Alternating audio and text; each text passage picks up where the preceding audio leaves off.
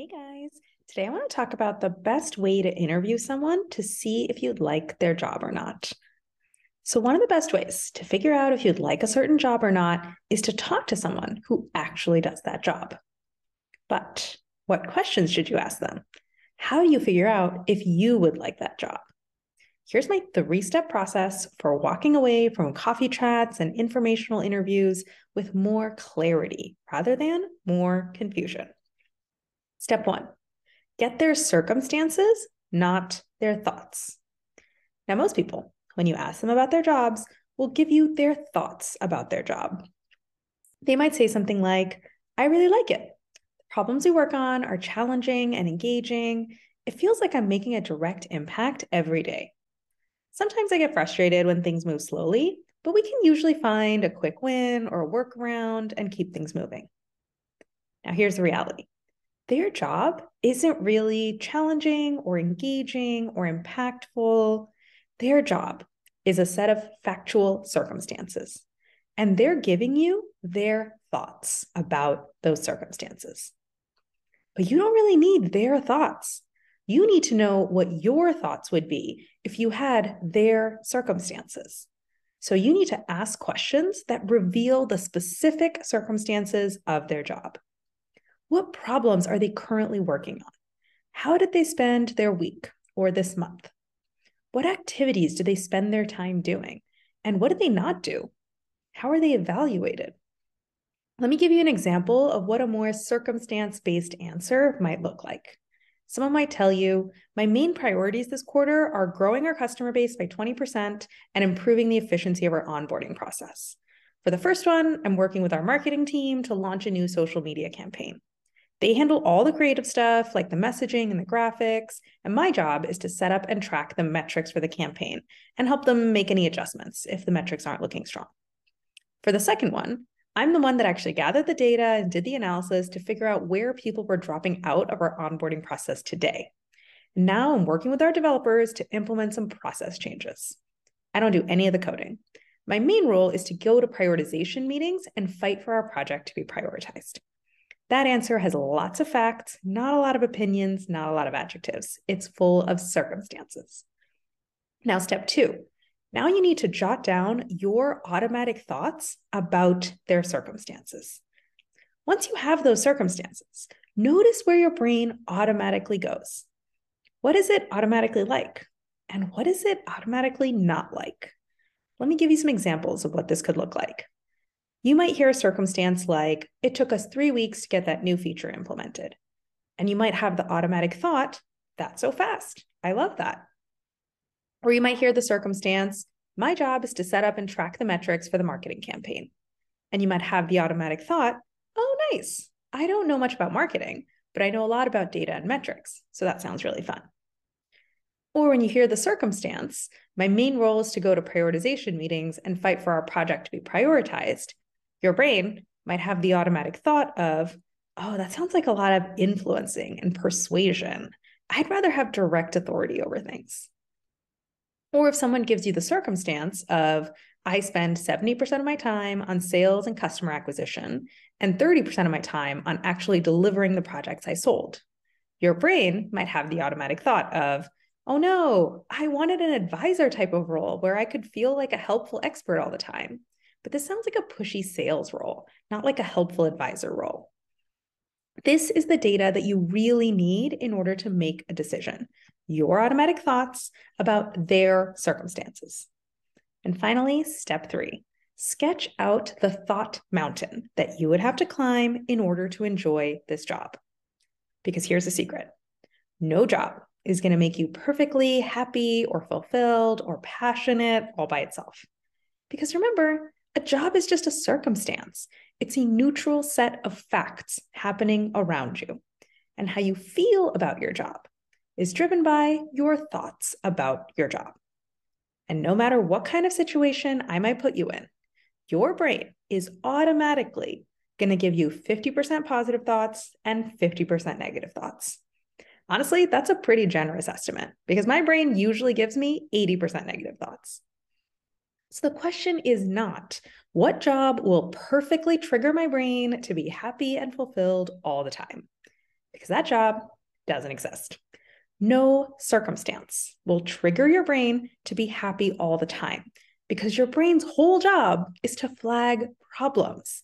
I promise you, even if you won the lottery and moved to Hawaii with all of your best friends and a supermodel spouse, your brain would still do a really good job of flagging problems. It's literally evolved to be this way. So, the real question you need to answer is in what job do I want to do the mental work of making myself happy, fulfilled, and passionate? Of appreciating all the things that I automatically like and of being okay with or changing my perspective on the things that right now I automatically don't like. And here's a really simple way of saying this Which thought mountain do I want to climb? So if we take the example from step two, here's what that thought mountain might look like.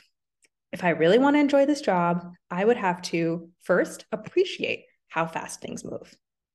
I'd also have to really enjoy the fact that I get to work with data and metrics.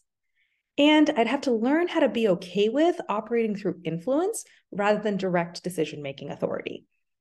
And finally, I would need to learn how to make sales fun. I need to figure out how to not see it as being pushy, but see it as an extension of the helpful advisor role that I already enjoy playing. And then you might talk to someone else, find out about a different job that has a totally different thought mountain that you would have to climb. And that other job, the thought mountain might look like this. If I want to enjoy this job, I would have to really appreciate that I would have direct decision making authority. And I'd have to really enjoy getting to spend all my time delivering projects and not having to sell. I'd have to be okay with the fact that things move more slowly than I like. And I'd have to learn how to enjoy not working with data and doing more qualitative work. I need to figure out how to make that just as nerdy and fun for myself as quantitative work. So, as you go out and have conversations with people and hear about their jobs, you can sketch out the variety of thought mountains available to you and figure out which one you want to climb. That's my alarm going off. Because here's the other secret there is no right or wrong answer about which thought mountain to climb. They all require about the same amount of effort.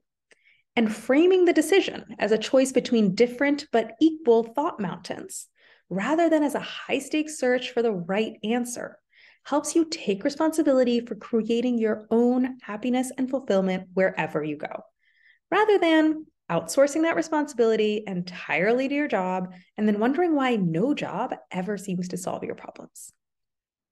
So, guys, when I say that I help people get clear and get moving on their next career step, this is what I mean. This isn't about resume reviews or networking tips or specialized interview prep. All those things are awesome too, no knock against them at all. But what I found again and again is that that's not actually the biggest blocker for high stress, high achievers that are trying to figure out what to do next. You can do the tactical stuff. You have the network, you have the resources, you have the drive and the work ethic to make it happen.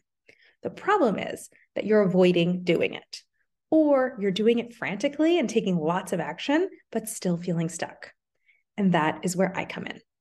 Because if you're feeling stuck, it's always because of something that you're thinking. There's an unquestioned story or assumption lurking in your brain that feels really true and is keeping you from moving forward with clarity, confidence, and conviction. Now, I've already given you seven of those common stuck points in my job search and career change masterclass, which I've linked above, along with simple, practical ways to get unstuck today.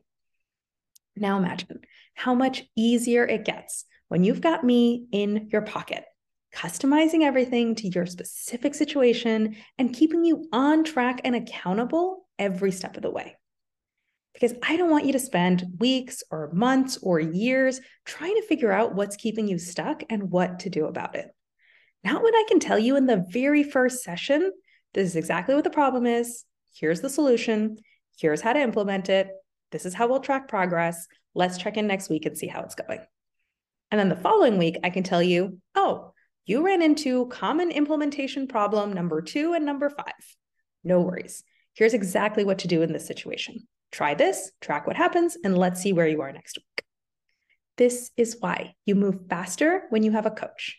You waste no time wondering what the problem is and getting confused about how to solve it and feeling bad for having problems in the first place. You can lean on my expertise and my pattern recognition and my deep bank of practical solutions, which means you stay laser focused on identifying and knocking out problems one by one by one until it's done. You cannot afford to wait another day. Let's get started today. Go to the link above and book a free coaching consult.